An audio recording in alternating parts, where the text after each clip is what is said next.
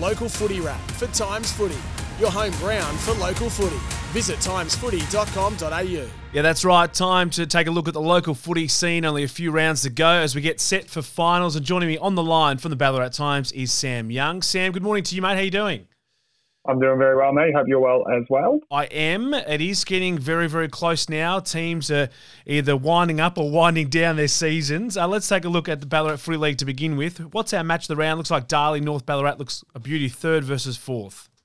Yeah, it's going to be a crack of that one. I mean, in terms of the old cliches, it's like kind of an eight pointer. Uh, I guess um, the way the Ballarat League works with, with the um, top six and then the top three being so coveted.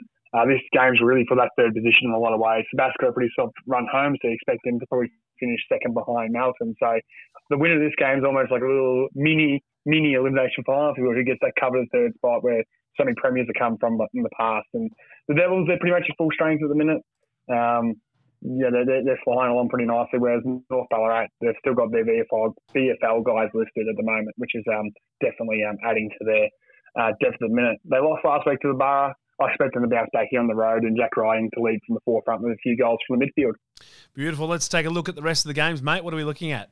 Yeah, well, no big ones, Melton and Sunbury. Um, Melton will be without uh, their spearhead Ryan Carter, but just due to some home field advantage, I think they'll just get home in a, in a close one there.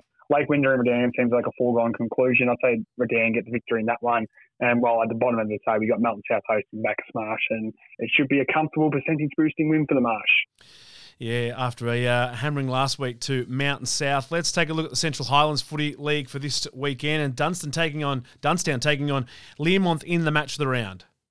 Yeah, it's seven versus ninth, and a real games that will help shape the eight. I mean, Dunnstown got a really good percentage, and Learmonth, well, it's a must-win game for them if they want to play finals in season uh, 2023. They were there last year, made the semi-finals, and bombed out. Um, they'll be looking try to get the upset victory here against the Towners, and I think they might do it.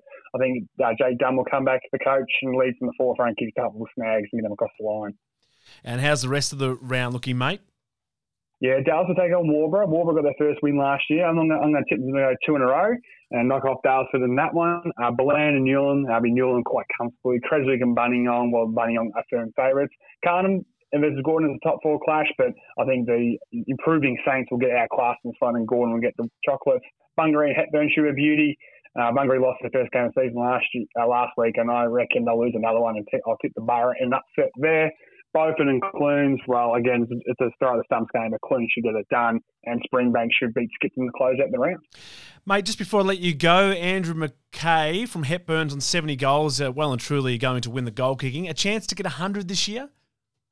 Well, it depends, I guess, how he finished off the year. Tough game this week obviously against Bungaree. But with the last couple of games, he gets it. You know, if he sits one out in the square, um, yep. he might be able to kick a few in his last couple of games. But, He's thirty um, for the yeah, rest of the season, so tough ass. But uh, yeah, be a great little milestone if you can get to that. Um, don't forget another big weekend of footy coming your way. If you want to check out all the results each and every week, get them in your inbox for free every Friday and Monday morning. Visit timesfooty.com.au. Sam, thanks for joining us, mate. Enjoy the footy over the weekend.